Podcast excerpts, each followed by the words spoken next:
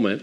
Ephesians chapter number two. I'm going to read down several verses, maybe four, and I'll pray and let you be seated. Ephesians chapter number two. I'm going to pick up in verse number one. The Bible says, Ephesians chapter 2, verse 1, and you hath he quickened who were dead in trespasses and sins, wherein in time past you walked according to the course of this world, according to the prince of the power of the air, the spirit that now worketh in the children of dis- disobedience, among whom also we all had our conversation in times past in the lust of our flesh, fulfilling the desires of the flesh and of the mind, and were by nature the children of wrath, even as others. But God, who is rich in mercy, for his great love wherewith he loved us, let's keep reading verse 5, even when we were dead in sins, hath quickened us together with Christ. By grace ye are saved. That's repeated again, verse 8, for by grace are you saved? Let's ask the Lord to bless His word tonight. Lord, thank you for your word. I pray that you would speak to us through it. I pray your will would be accomplished through it. And Lord, help us to do our part through obedience. In Jesus' name, amen. You may be seated. Obviously, the past few weeks we've been in Ephesians chapter 4. Our theme verse comes out of Ephesians 4. And you'll find the overwhelming three, uh, theme of the book of Ephesians really emphasizes the body of Christ, which is what we are focusing in on. Our theme this year about being engaged, every part maketh increase, where the body of Christ comes together to do the job of the church. We see in Ephesians it emphasizes the body, and Colossians emphasizes the head, which is Christ. But uh, throughout the year of 2020, if the Lord tarries, and if He doesn't tarry, we don't have to worry about it. But if the Lord does tarry, we're going to be in Ephesians a lot as we look at the body of Christ. And Ephesians chapter 2, we really begin to get to know ourselves as the church. The Bible says that when you get saved, old things are passed away. Behold, all things have become new. And when you have something new, it's important to get to know it. That way you can use it and be effective in the use of it. I told you the other day, my wife, my wife bought me a new watch, and uh, I'm still getting to figure it out. You know, watches don't just tell time anymore, they do so much more than tell time. And I was looking at the apps that are on my watch, and I counted them today. There's 28 different apps on my watch. I haven't figured out what they all do. It tells me my blood pressure and my pulse and all this other stuff. And I, I, think it secretly has an app where she's listening to me. And when I grumble under my, my breath, you know, I think she can hear me and things along. I think it can see me when I roll my eyes at her. I think it's watching me. So sometimes I just flip it over on the bottom where she can't keep up what's going on. But I've been trying to get to know my watch.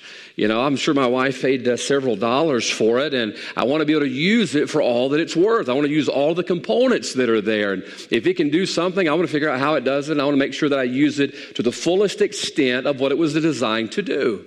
It does more than just tell time, but I've got to get to know it. It's a lot of the way with the body of Christ. The Bible says, Old things are passed away. Behold, all things have become new. We are new creatures, and we need to get uh, affiliated, if you will, and we need to get uh, comfortable with all the, the different moving parts of the body of Christ. And so, too often in our Christian life, we don't get to know all that we're capable of. I think the church is probably operating only on about 10% of our capacity. Uh, the Bible says we have all power given to us. And when God brings the body of Christ together, we have all of these different parts that could make increase to the glory of God. But so often we are achieving, as my fifth grade report card says, below our apparent ability. And so we've got to take the time. I've still got it, by the way. I kept, I kept it and I hung on to it. By the way, that was the lowest grade I ever made. Once I realized that, hey, I wasn't doing as good as I could have been doing, it made me, motivated me to work harder. Now, we as Christians need to get to know who we are as part of the body of Christ, that we can fulfill all that God has left us here to do. I don't think we even scratch the surface of our capability. I mean, you think about the room of this size. You know, God took 12 people, Christ took 12 people, 12 men, and He shook the known world with just 12. And as best I can count, I was homeschooled most of the time, but as best I can count, there's more than 12 in here. Amen? There's more than 12 of us, and God could use us to His glory if we just realize what we were capable of doing. Now, Ephesians talks about the body of Christ and it describes in great de- detail what we're capable of doing. And I want you to look all the way to the end of chapter 2. I want to show you the destination, really summed up in one verse, what he's called us to do. Ephesians chapter 2, verse 22. Watch the end of the verse. The Bible says, In whom ye also are builded together for a habitation of God through the Spirit. Now, that's just a condensed verse that really describes our theme and all the different pieces. The Bible says we are builded together. Do you know what I saw in verse number 22? I saw the first three points of the message on the Vision Sunday. Watch close. In whom ye are builded, there's the fitted. The Bible uses the word together, there's the committed part. The Bible says it's a habitation of God. It's not of us, it's of God. There's the submitted part. The Bible says that we as the church, we as the body of Christ are what? A habitation of God through the Spirit. That means we should be working toward becoming engaged, doing our part, finding and fulfilling the will of God, that we might be a habitation. What is that? A habitation is where something lives.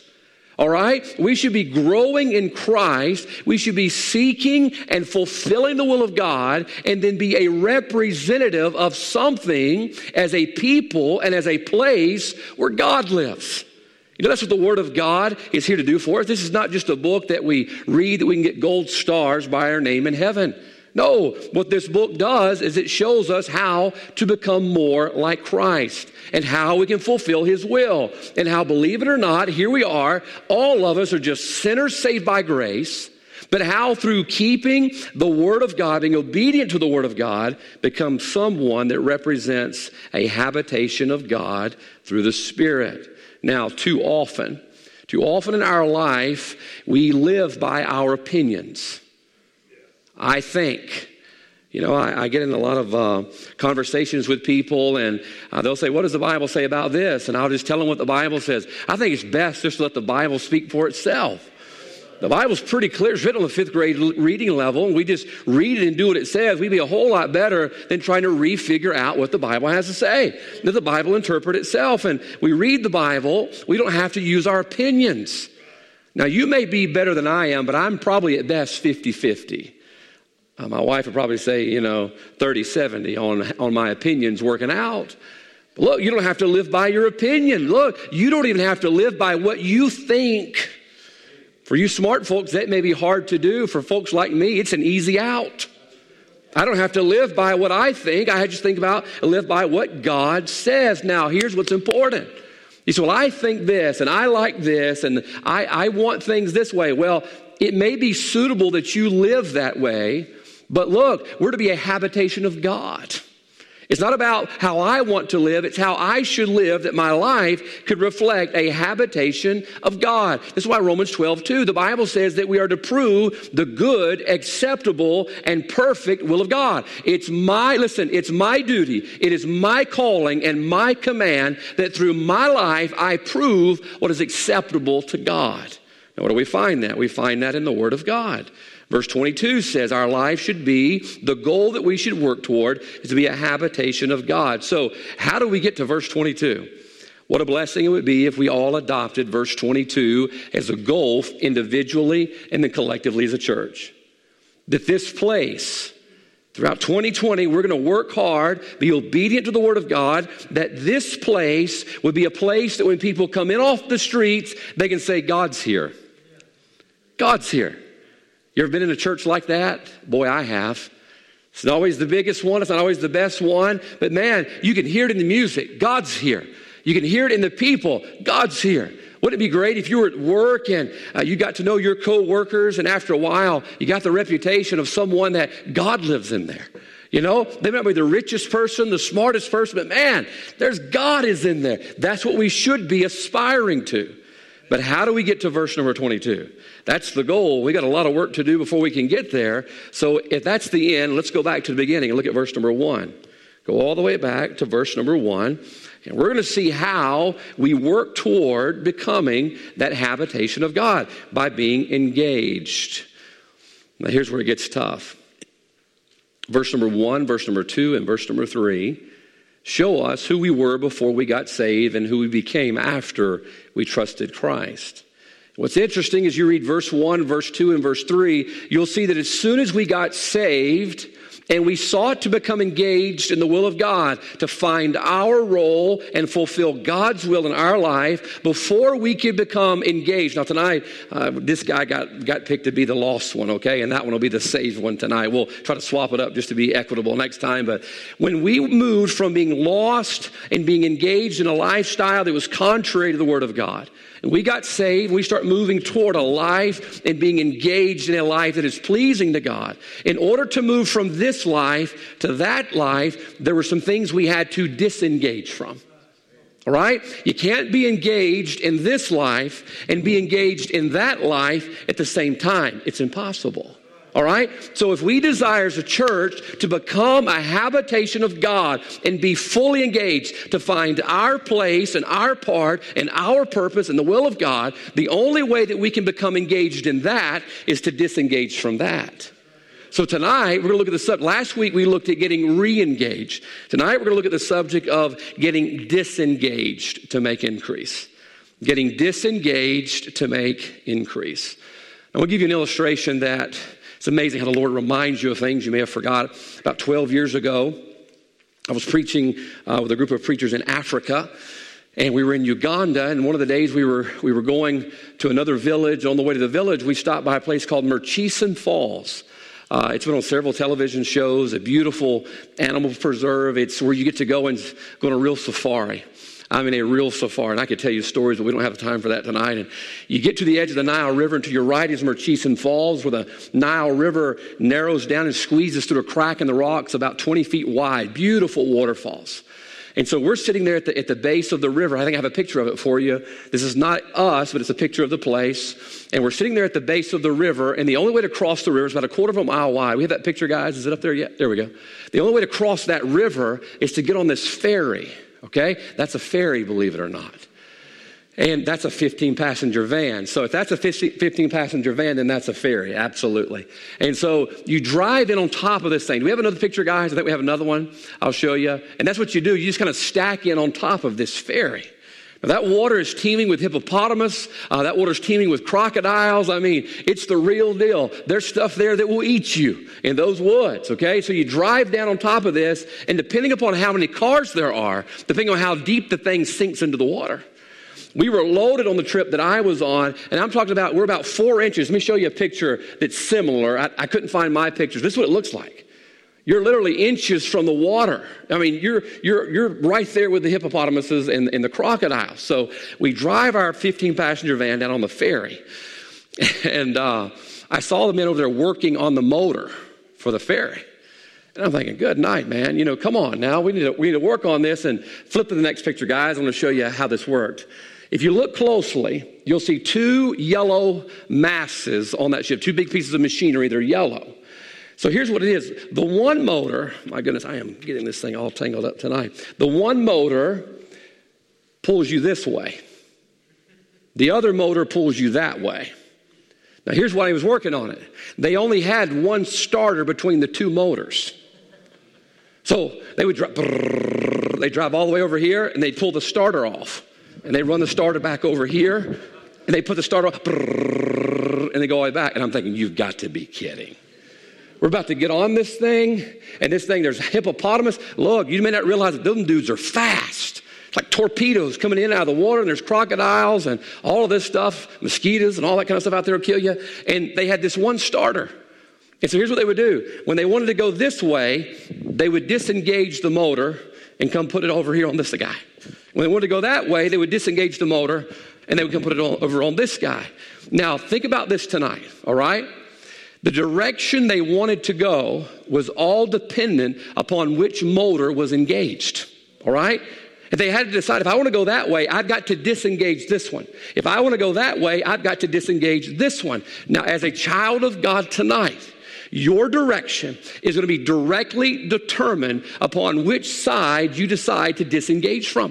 Watch, if you're over here and you're living as the lost man and you want to be engaged over there, the only hope you have to be engaged in the will of God, finding your part, fulfilling your purpose, is to disengage from this one. There's no way. Look, there's no way that you can stay here and be a part of that. And then, watch this if you want to stay here, you must choose to stay disengaged from that. Now, Ephesians chapter 2 is going to show us three simple things. I know you're surprised that it's three. It takes a lot of talent to shrink it down into three, okay? So give me some credit for being able to do that. Last week we did two and we were out late, so I thought, you know, maybe we should do that. But I want to give you three things that we disengage from here tonight. And what you choose to disengage from will decide what you do for the cause of Christ. Look at verse number one. The Bible says in you, now who's he talking to? He's talking to the church at Galatia. He's talking to saved people. And you hath he quickened who were dead in trespasses and sins. Now, before I give you these things, it's important to notice verse number one. He's speaking to save people. The only way that you can be engaged in the purpose and the plan and to find your place is you got to be saved, all right? The place that you have is the place that you find after you get saved. So that's why verse 1 says, He quickened who were dead in trespasses and sins. Can I tell you something? Dead things are not engaged. There's a black dog down here on the side of Highway 49. He has not moved in the past three or four days. He hasn't get engaged in chasing cars. He hasn't barked the first time. He hasn't accomplished anything. Why? Because he's dead. Some of you have been hoping he was asleep. He's not, he's dead. In my office, I have some a very beautiful collection of mediocre animals hanging on the wall in my office. I've never engaged them in conversation. They've never engaged me in conversation. They have never helped one time to do anything around my office or to clean off my desk. They have never done anything productive whatsoever in my office. Do you know why? Guess what? They're dead. You know what I can't help but wonder? We see so many Christians that are unproductive they're not engaged in anything. They never seem to have a desire to be engaged in anything. I just can't help but wonder if a lot of folks maybe think they're saved. They're not really saved. Because look, living things, look, living things contribute. They get engaged, they're involved. And if you ever see a sign of life, look, I've been watching that dog. I've been watching him. He's done nothing for the past three days. Why? He's dead. And after a while, you watch Christians and you watch Christians and you watch Christians and you never see any sign of life. Makes you wonder if they're saved or not. I think this is what 2 Timothy, the Bible, Paul warns about people who have a form of godliness. A form of godliness. The Bible says denying the power. There's nothing there. They look like, you know, my elk looks alive. I have an elk hanging in my office, and if you've never seen a trophy elk, you need to come see mine. If you have seen a trophy elk, don't come see mine. There's two people, two types of people who come see my uh, animals back there and they look at that elk and they'll go, Wow, did you kill that? yeah. You know they've never seen a trophy elk. And then you have those other people who walk in there all snooty and they say, Did you kill that? Like you shot somebody's dog, you know. He looks so small, he's so so little. My elk, he looks real. Man, you look into his eyes, he, he's even got this violet color blue pupils. I mean, it's just a beautiful, he looks alive, but he's only a form. He's only a form. He has no life. He has no power. He can't do anything. There's a lot of Christians that way. I fear we have a form of godliness. We look like it and we talk like it, but there's never any life, no signs of life. Why? Because we have a form, but we deny the power thereof. So there's three things in these verses. I'm going to cover them quickly. Uh, and then I'm going to give you the good news at the end, okay? I want to give you the bad news first and the good news at the end. That way you leave here not mad at me, all right? So, number one tonight, let's look at what, what to disengage from, all right? What to disengage from. The Bible says in verse 2 where in time past you walked according to the course of this world. There's something to see right at the beginning of verse number 2 where Paul's speaking to the church. Watch the understanding. He's not commanding them to do this. He's speaking with an understanding that the things he's about to cover are in their past. Why? Because as a Christian, look, it ought to be understood that some things should stay in the past. All right? We've gotten away from that. We've gotten away from things being understood as old things are passed away, all things become new. We've gotten away from that in the church. We've got this soft, squishy spirituality that blends the two together. But Paul just speaks understanding. Watch verse 2. We're in times past, look, he's automatically assuming it's in the past. Where in times past you walked according to the course of this world. So notice what he says that after you got saved, verse 1 is when you got saved, After you got saved, what's in your past? Number one, you're disengaged from the course of this world. Disengaged from the course of this world. What does that mean? Well, the course of this world means the establishment, the way of life, the culture of the world. Paul says in times past, Paul says when you were lost, you lived according to the course of the world. That means you just did what they did. All right? You were in lockstep with the world. You did what they did. You liked what they liked. You're kind of in the loop. When I read that word course, it reminded my illustrious track career that I had in junior high school. If I hadn't blown out my knee, you know, all those stories that we, uh, we think we could have and use an excuse because we didn't. When I used to run track, you know, track's like an oval. Get that oval? I think about a loop, all right? You run that course, you're kind of running that loop. Paul says this. He says, when you were lost in times past, you were in the loop. You were running the course of the world, all right?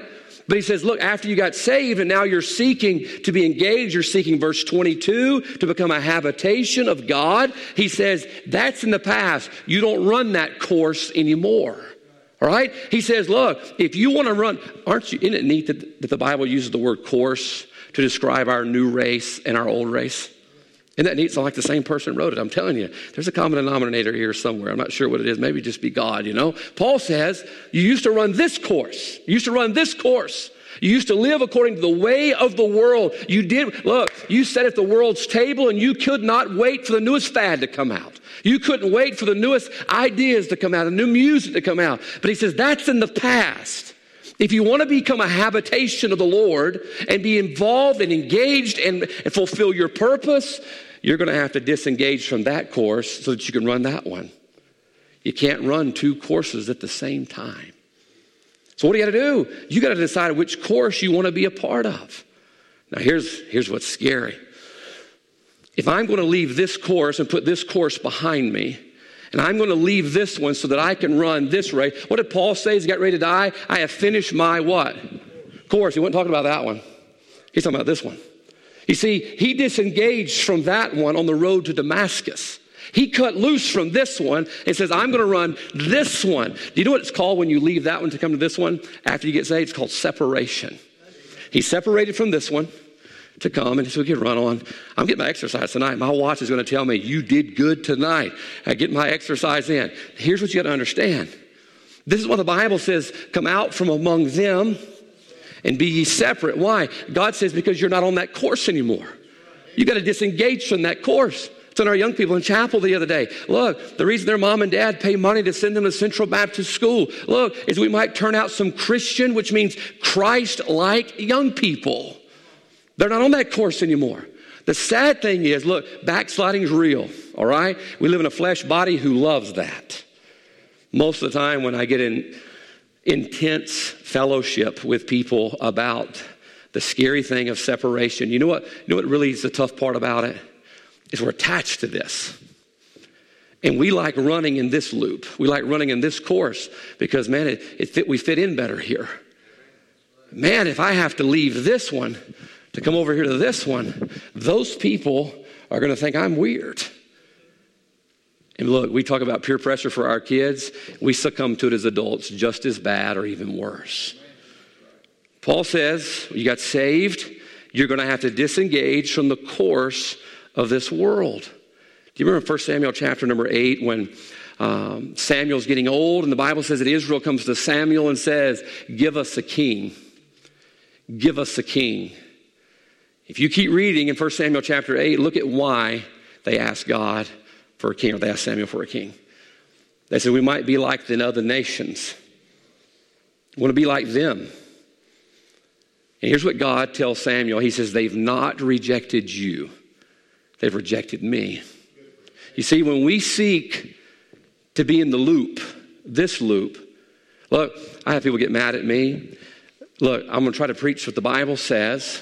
I'm just be honest. I'm trying to pray because I love you. Really do. You go to a doctor, you won't even tell you the truth, right? Right? And you pay him for that, man. You go to a mechanic, you pay through the nose for him to tell you the truth. And look, man, you folks pay me, I at least ought to tell you the truth, amen? I'm telling you the truth. Look, most folks that get mad at me, it's not really me they're getting mad at. I'm just the front guy. They really get mad at God. Samuel said, they've not, he told Samuel, they're not rejecting you, Samuel, they're rejecting me. They've decided, you know what, we would rather run this course than run that course. And I'm telling you, folks, if you want to be engaged in the will of God and find and fulfill your purpose, you're going to have to disengage from the course of this world. It means you're going to have to let that go. And boy, that's tough. Let me show you why it's tough. Verse 2 says, You walked according to the course of this world. That means you lived according to the course of what the world had demanded, according to the prince of the power of the air, the spirit that now worketh in the children of disobedience. So we see the course at the beginning of verse 2, but look at the end of verse number 2, we see the company of the world. You see, that course has a company, some people that kind of come with it, and some, sometimes, or maybe more times than not, our course chooses our company, or our company is going to choose our course. Think about that.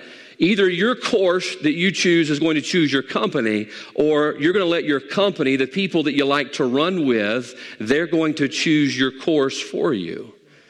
We use the quote with our teenagers. I tried to find out who said it, but I couldn't figure out whoever who said it, so I'm just going to quote it and let it fall where it may that you show me your friends and I will show you your future. Same way for us as adults. Show us who we run with, and I can show you where you're headed. And so often, this is where we're running. This is the loop we want to stay in. Why? Because these people, man, that this is like who I used to be, and I'm more comfortable being I, who I used to be rather than who God's calling me to be. See, that's why we're comfortable there. That's who we've always been. But this is who God's calling us to. And you may have to disengage from, number one, the course of the world, but number two, the company of the world. One of the most difficult decisions as a Christian is to leave behind people that we have been so used to running with. You know, this is why 1 Peter 4 4, the Bible says they think it strange. Listen closely. They, the people you used to run with, they think it strange that you run not with them. I want to be honest with you. I do the best I can with my looks okay? But you can only work with what you got. Amen? You hear those people pray all the time, Lord, hiding behind the cross. I begin to realize it. they says I'm ugly. You know, they want to get a big cross up here in front of the pulpit. That way they don't have to look at my face. You hear my voice, but I don't have to look at my face. Do the best look, do the best with with what I got. Man, I, I don't like my hair to be sticking up, and it, it ain't sticking much up anymore. And uh, you know, I don't like to I don't like to stand out. I don't like people laughing at me. Oh, I get so self conscious, folks laughing at you and stuff like that. And I just, I would rather be loved by everybody, wouldn't you? Be embraced by everybody. Nobody talk about it, nobody pick on you. And man, when, when you start to watch, you start, start to disengage and you start coming over here. And in the peer pressure of them that think it's strange that you run not with them.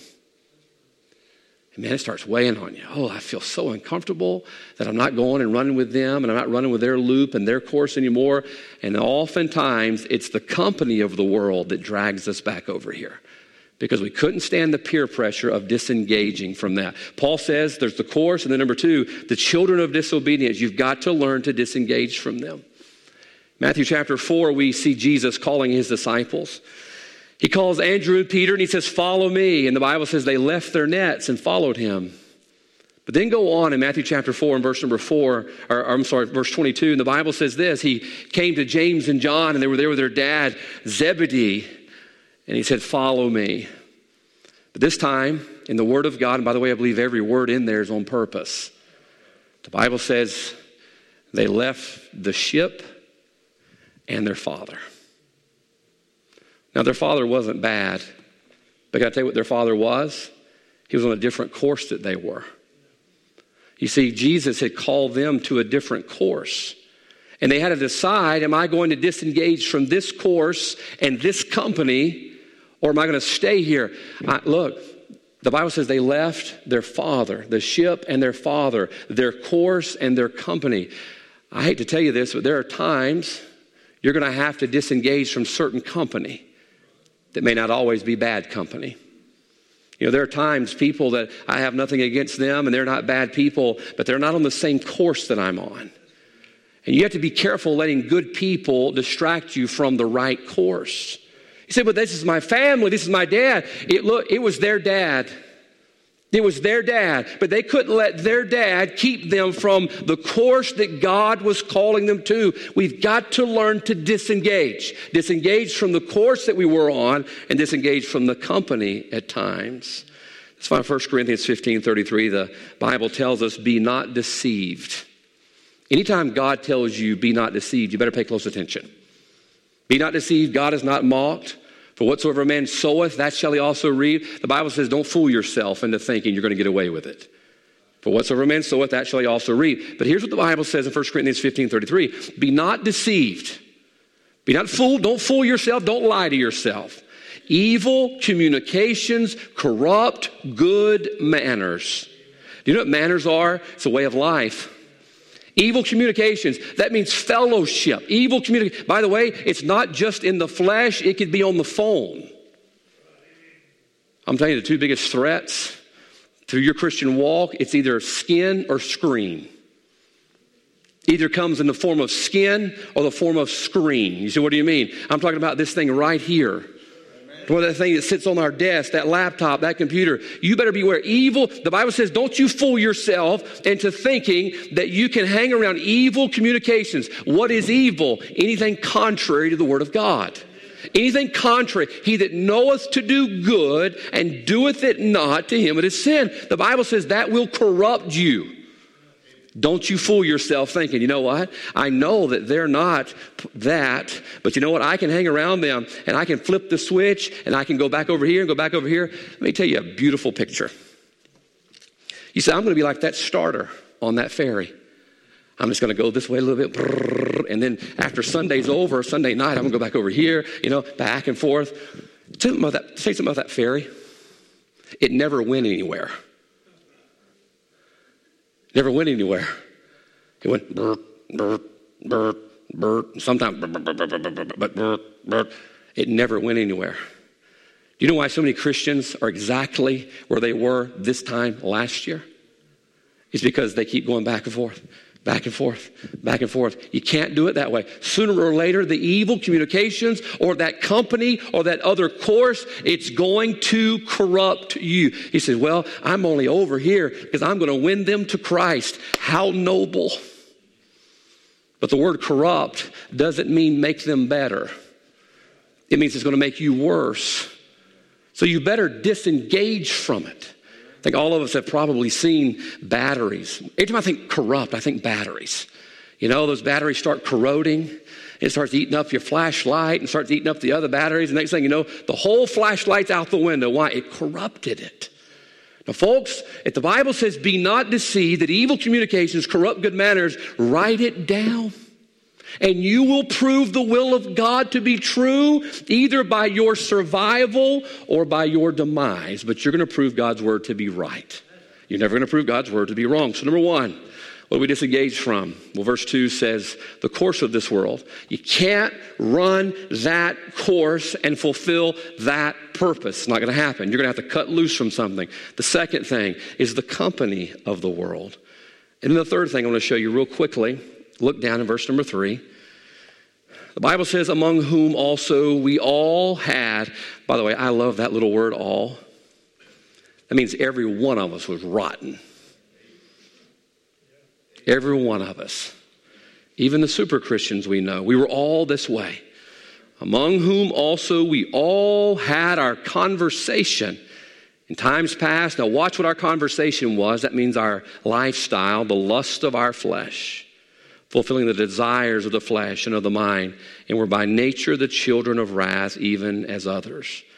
The third thing you're going to have to disengage with tonight is probably the toughest because this one thing really affects the other two things we just talked about, and that's the conversation of the world.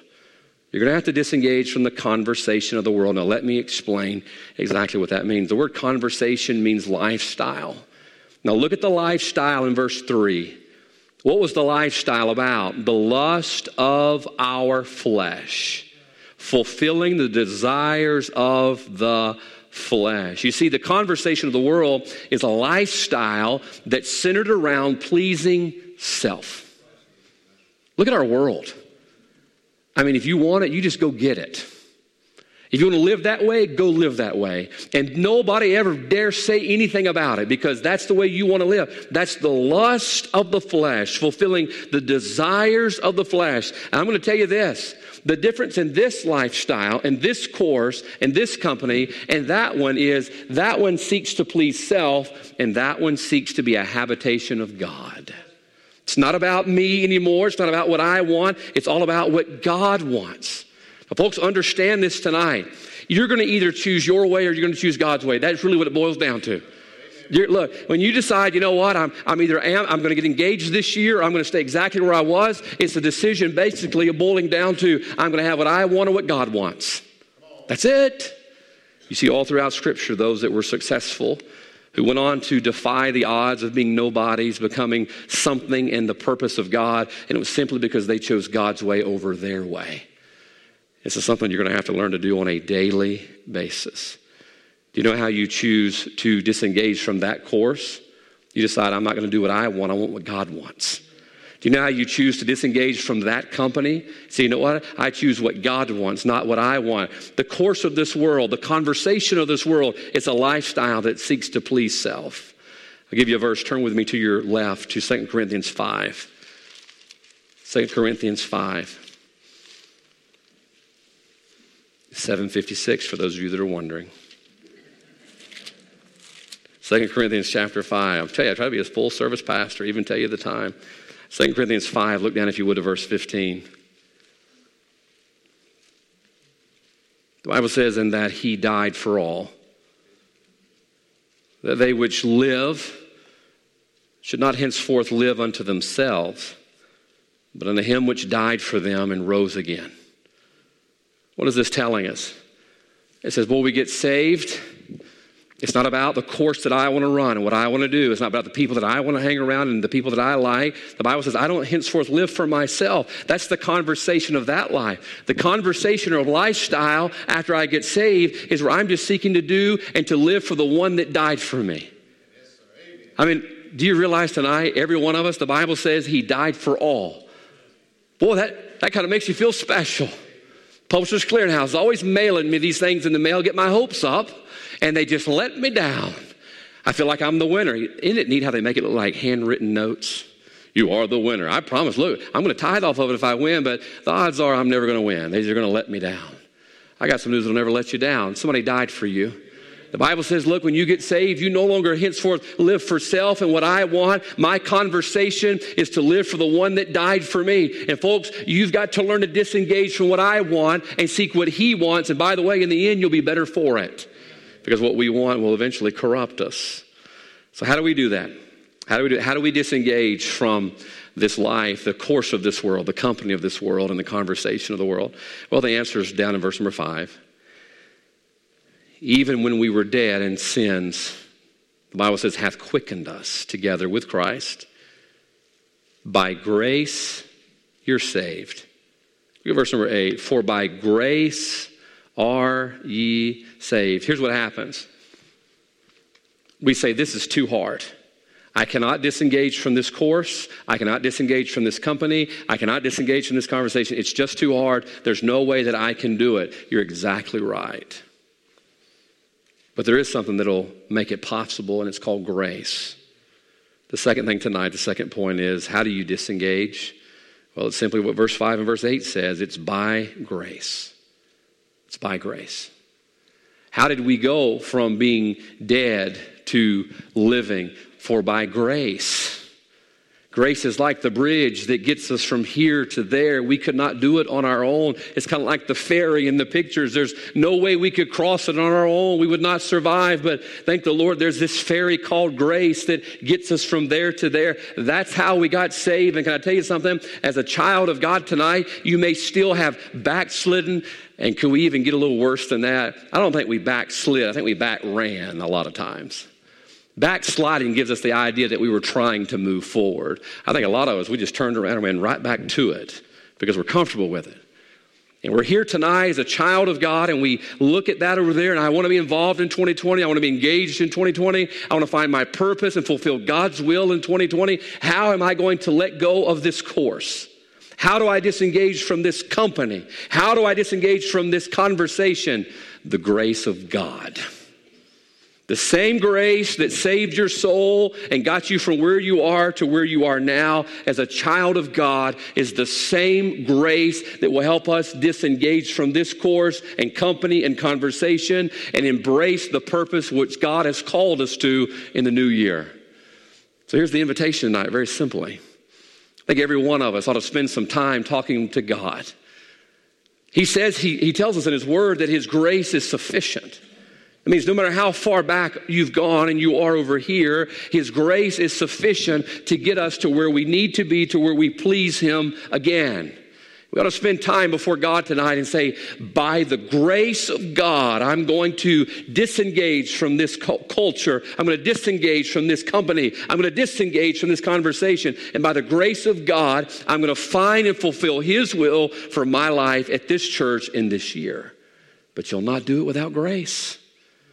Uh, so many people, they've tried it on their own. I'm, I'm going to I'm gonna clean myself up. And I, no, you're not. Only by the grace of God. Let me tell you something. There's a man by the name of the Apostle Paul, and he was so deeply entrenched in this life, in this way, and in this world. And then all of a sudden we find him over here. I'm talking about fulfilling the will of God. We find God using him. How did he get from there to there? Paul says, By the grace of God, I am what I am. He disengaged from all of that all to go and become a preacher, as John Newton would say, for the gospel for which he sought to destroy. How do you bridge that gap? Well, it's by grace. Paul told Timothy, he warned him that no man that warreth becomes entangled. No man that wars, who's trying to do the will of God, gets entangled. But I'll tell you, there's times we get entangled, don't we? You ever have one of those fishing rods, you know? I'm a Zebco 33 man, all right? I'm just going to go ahead and put it out there. You guys that got them two and three hundred dollar fishing poles, congratulations, more power to you. I'm a push button Zebco 33 man. I have about 12 to 15 of them from the 1960s all the way up to present day. Let me tell you, I can give you a run for your money with your fancy reel and me and my Zebco. I'm not going to put money on it because, but anyway, you know, I, I can work that thing. But it might bought me one of those bait casting reels, you know, and I spent probably two of the three hours on the boat sitting here with this big wad of stuff. He said it was fun. I, I never found it, but he said it was fun. You know, but yeah, this is a blast. You know, you cast once and you pull for 15 minutes. Cast once, you pull for 15 minutes. And it's, they call it backlashed. Big old wad of string. And I'm thinking to myself, there's no way. There's no way. I'm done. Just might as well put my pole down. Where's my Zebco? Give my Zebco. That, that, I've never had that happen with a Zebco. I'm just throwing that out there, you know? He comes over there and he starts pulling and pulling. Just a few minutes, man, it's back, back to good. And it's functioning again.